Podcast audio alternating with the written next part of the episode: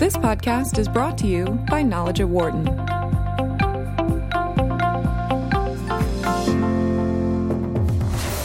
From the campus of the University of Pennsylvania Wharton School, this is Knowledge at Wharton on Business Radio.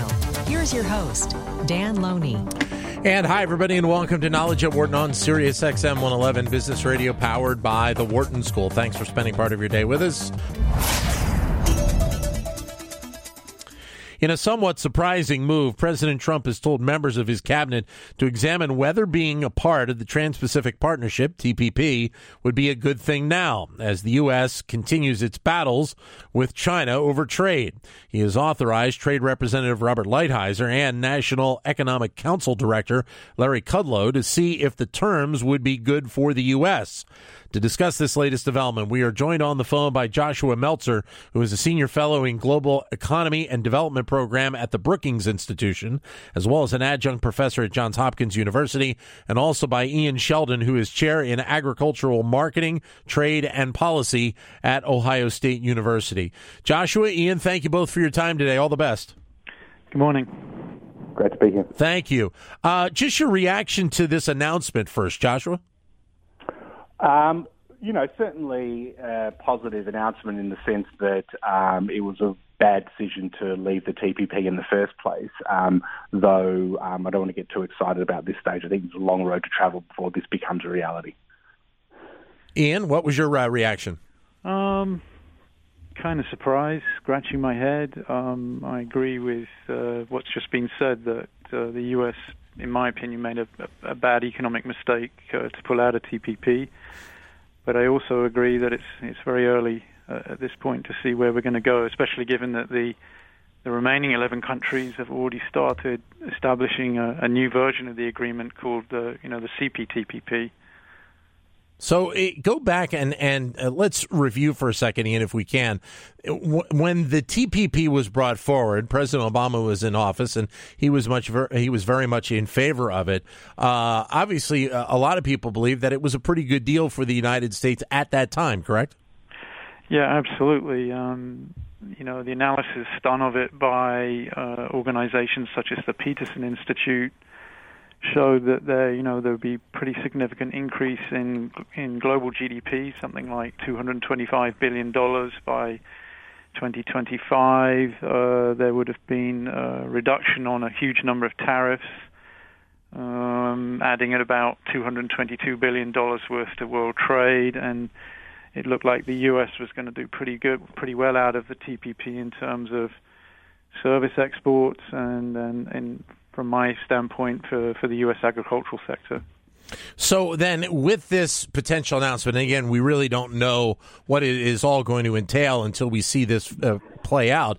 The benefits for the agriculture sector by doing this now, especially in the wake of what we've seen back and forth in the last uh, week or so regarding tariffs, uh, is it, it? It almost feels, Ian, like it's not a surprise that this is the, one of the moves that President Trump wanted to make because of the reaction by the farming sector to what we've seen with the tariffs. Yeah, although you know, if you look at the numbers, um, China was planning to implement uh, or has threatened to implement a 25% import tariff against uh, U.S. soybean exports, um, which is about approximately 12, 13 billion dollars worth of exports from the U.S. Um, uh, Purdue University just put out some analysis that suggested if that tariff went into place there would be about a 65% reduction in U.S. exports to China, so that's about $8 billion worth of exports. But as I look through um, the countries in the TPP uh, that, that, would likely import uh, soybeans, uh, none of them are anywhere near as such a large importer as China. So, for example, Japan imports 1.5 billion, Mexico imports 1.6 billion. Um, I'm not sure there's enough demand in those countries uh, to to make up the difference between what we lose in exports to China and what we might gain in imports to members of the TPP. I, I think if we were to revisit the Trans-Pacific Partnership, I think the gains to U.S. agriculture would be in other sectors such as the beef sector, the dairy sector, the wheat sector, and the rice sector. Josh, for, for those that, that don't follow this uh, that closely, uh, the United States potentially would be back part of this TPP alignment. Uh, but uh, President Trump also noted that they have bilateral deals with six of the eleven countries that are involved in the in the CPTPP.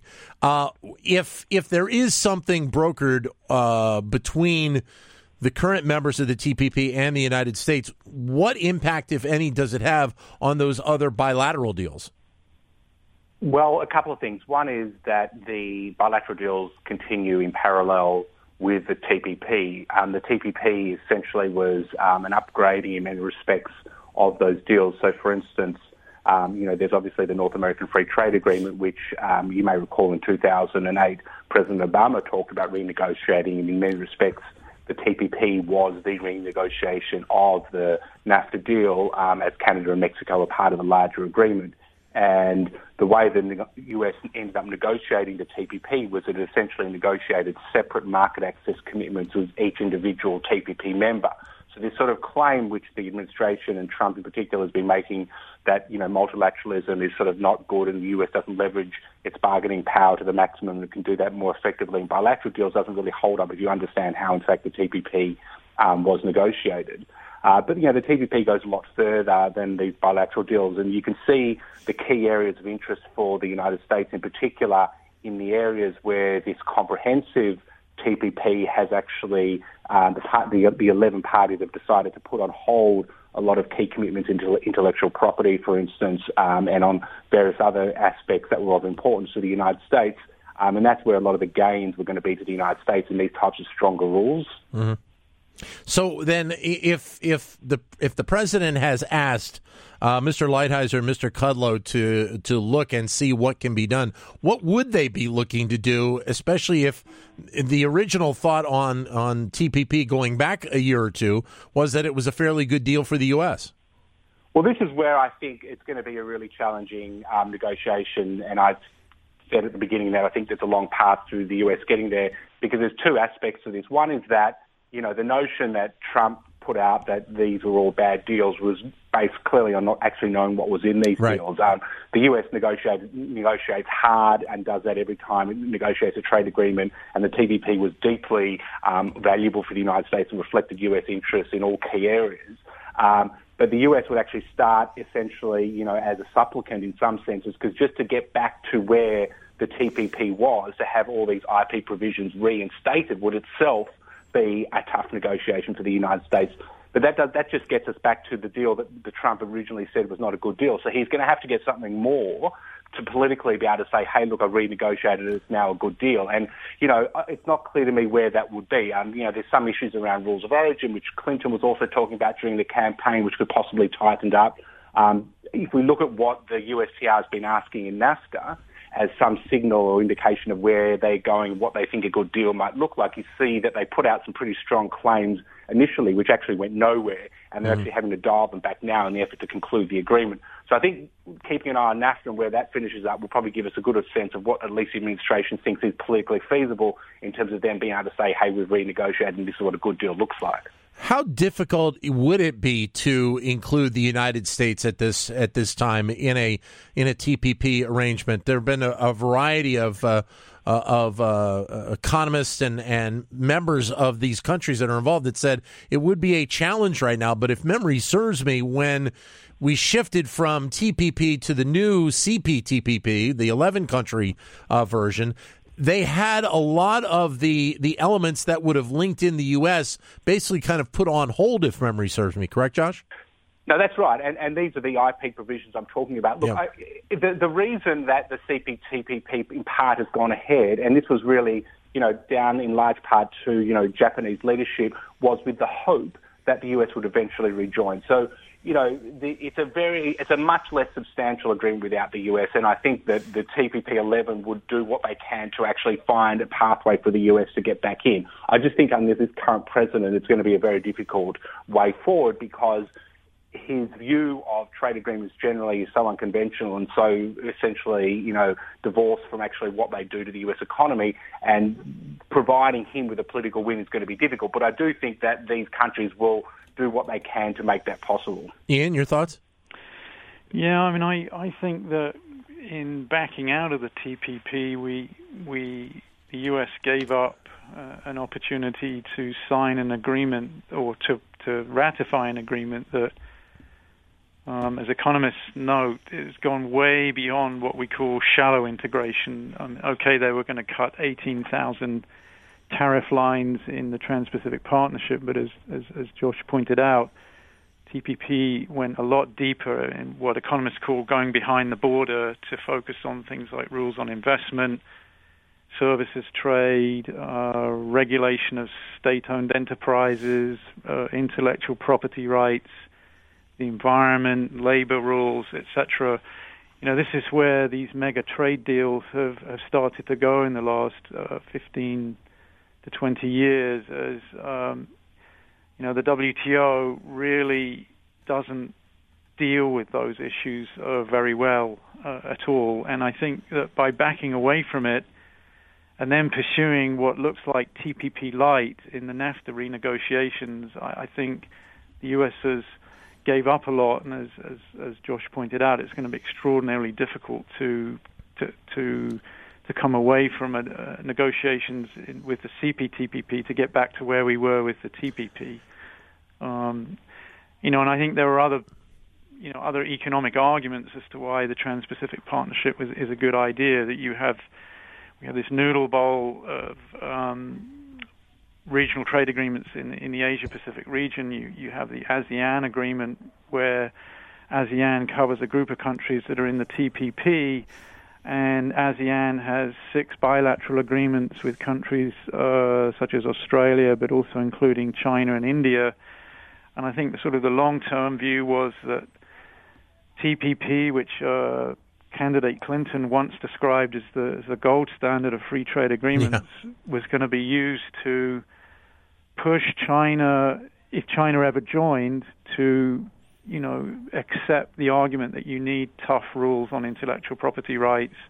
You need to stop state-owned enterprises subsidizing, receiving subsidies from the Chinese government, et cetera, et cetera. So I, I'm kind of with Josh here that um, it's going to be extraordinarily difficult to get beyond where we were with TPP to make it look like uh, the administration's achieved some sort of uh, victory, I guess, in the negotiations. But Joshua, does does this potential move, if it goes forward, does this have any impact in the current back and forth between the United States and and China over a variety of issues? Um, in, not not in, a, in the in the direct immediate sense, um, but in a, in a fundamental way, it, it's it's a key um, vehicle for achieving U.S. goals. I mean, in, in, many respects, what the U.S. is looking for from China is some fundamental economic reform around issues to do with the role of state-owned enterprises in the economy, you know, their censorship and the way they manage access online um, you know, investment practices and the like. And, you know, the only way, one of the key vehicles, in fact, for encouraging that reform and creating the incentives um, in a carrot and stick way was the TPP, in the sense it would have created costs on China for not being in this agreement. It had rules in there, such as on state-owned enterprise, which were clearly designed um, with China in mind. Um, as the TPP expanded in the region, it would have, you know, increased the cost of China of not being part of it and would have sort of empowered those within China who were reformists to consider going down that direction in order to join the TPP. And these are the types of sort of long-term strategic sort of visions that the United States requires is they're really going to get the type of outcomes in China that they need. They're not going to get that from tariffs. Um, you know, they're going to get some market access openings in a very transactional way, um, which may or may not actually actually bear any fruit for U.S. businesses. And so in, in that respect, it's an important vehicle, but it's sort of going to be part of the broader context of how the US and its allies move China and help move China in a particular direction.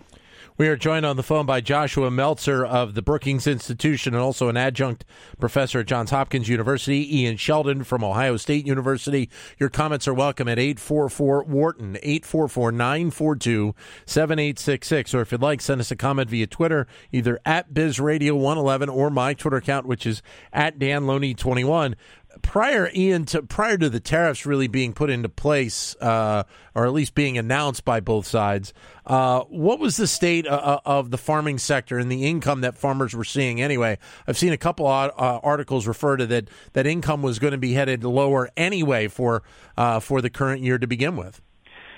Yeah, um, you know, I listened to my colleagues out in further out in the Midwest. Uh, you know, we had we were talking with Dave Swenson uh, on the program on Monday about this very issue. That Yeah. you know, since the peak of commodity prices, uh, we yeah we've seen a fall in, in in farm prices, and this is putting downward pressure on farm income.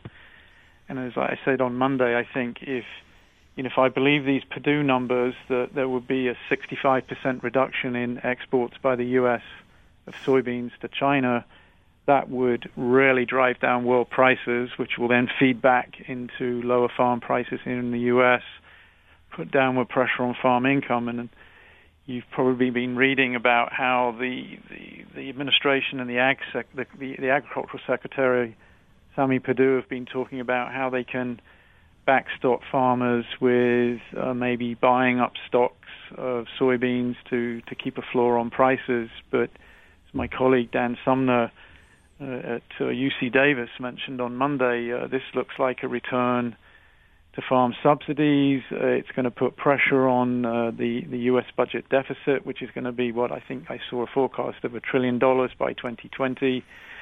And if these do look like subsidies to the U.S. ag sector, I think it then potentially we run the risk of um, Brazil, for example, coming in and claiming that the U.S. is using farm subsidies to drive down world prices even further, which is exactly the case they won against the U.S. in cotton uh, a few years back.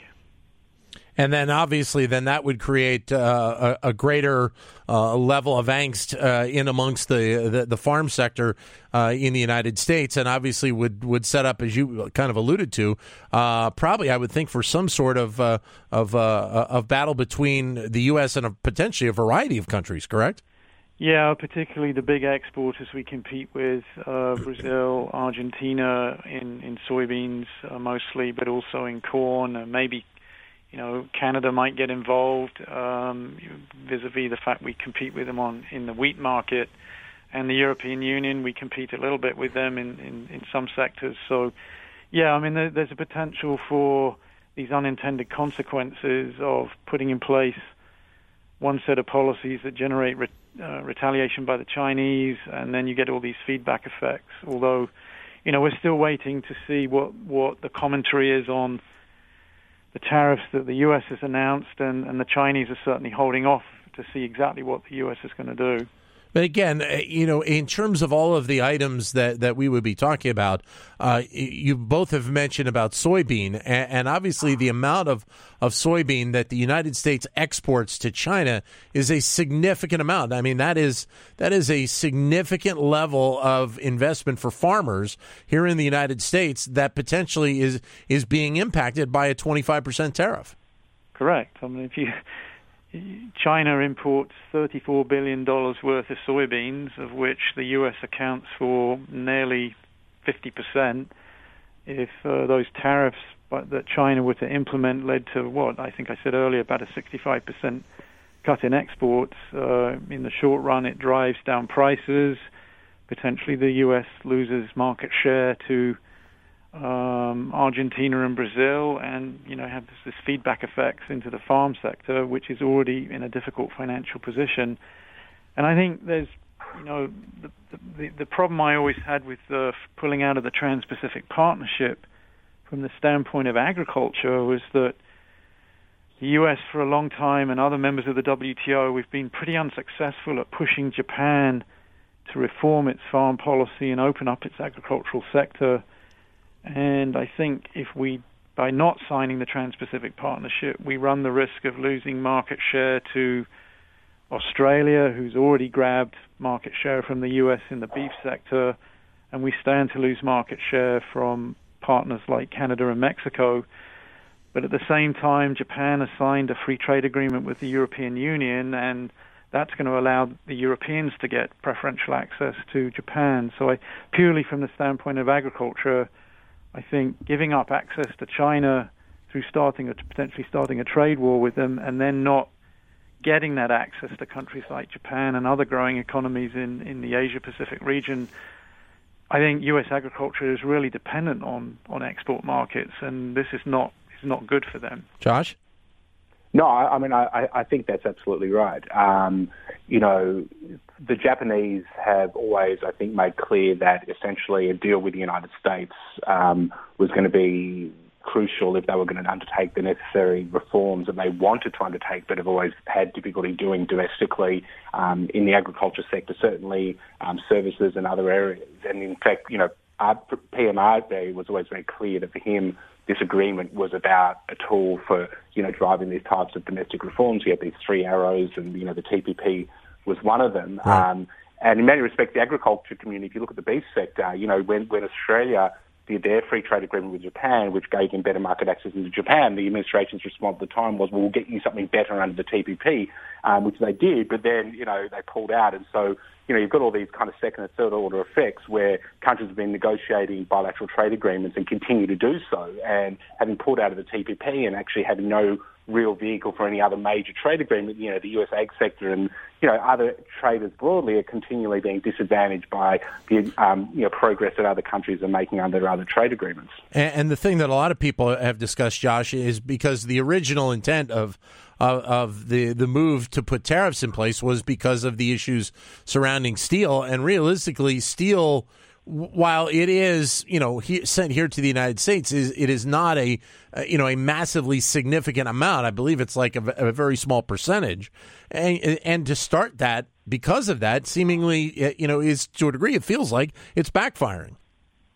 Yeah, so the steel specific um, tariffs, well, certainly when it comes to China, it's it's I think around three percent um, of, of imports of steel are from China, and you know we've seen that the US has now started to exempt um, you know, Canada and Mexico and other so, other allies, which actually count for the majority of um, steel um, imports into the United States. So, you know, the, the, the nominal aim that came out of this Section 232 report was to return production um, to about 80% of capacity, and it's not even clear how they achieve that as they start exempt, exempting so many countries. Um, but, you know, in many respects, the the costs of this to the U.S. economy are going to be absolutely ne- negative. If you look back to the steel tariffs in 2001, 2002 under the Bush administration, you know it was clear that the job losses, for instance, um, in the economy well and truly exceeded any job gains in the specific steel producing sectors. And I think we're going to see something similar with this time around. Well, where spe- I was yeah. going to say, where specifically do you think? I mean, the average consumer that, again, somebody that doesn't follow this on a day to day basis, where are they going to see that impact come forward? Well, you know, the, the, the, the, steel producing sectors broadly across the economy. So whether we're talking yeah. about, you know, consumer appliances such as washing machine, drying machine, um, you think about cars, you think about steel that goes into the energy sector, um, which has been very disappointing, you know, the cost of, you know, pipes and, and the like. So it's a broad-based um, economic impact. There's actually analysis which has been done which says, which shows that um, in, in the face of these tariffs and taking into account some of the proposed retaliation, the job losses broadly in the economy could be 18 times higher than any job gains in the steel producing sector. 844 942 7866 is the number if you would like to join in with your comments or questions. Joshua Meltzer of the Brookings Institution joining us, along with Ian Sheldon of Ohio State University. I, I would imagine, Ian, that, that we're at a point right now, obviously, that this announcement has been made, but we are still a very, very long way away from seeing some sort of final agreement that the United States has joined the TPP.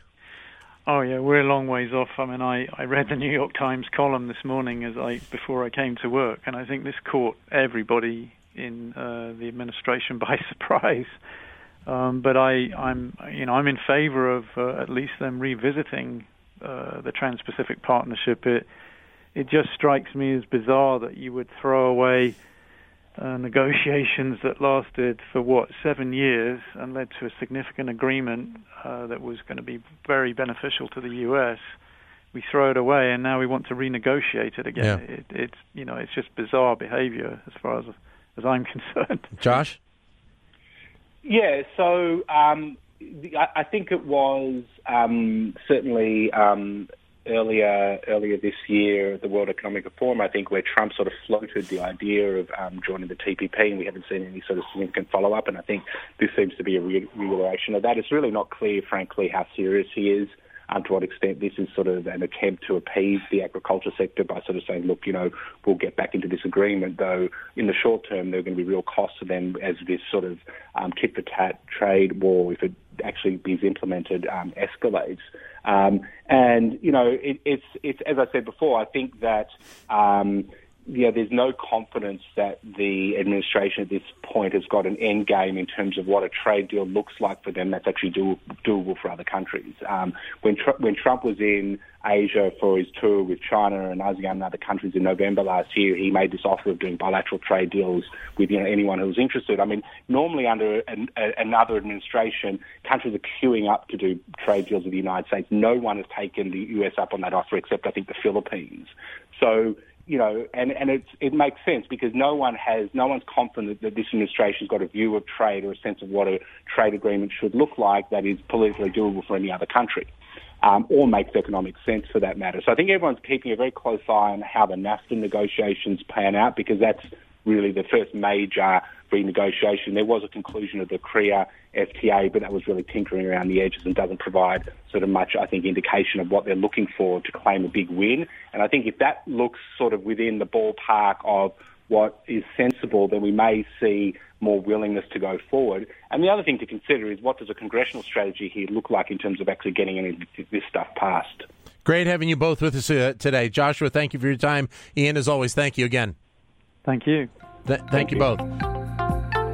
For more insight from Knowledge at Wharton, please visit knowledge.wharton.upenn.edu.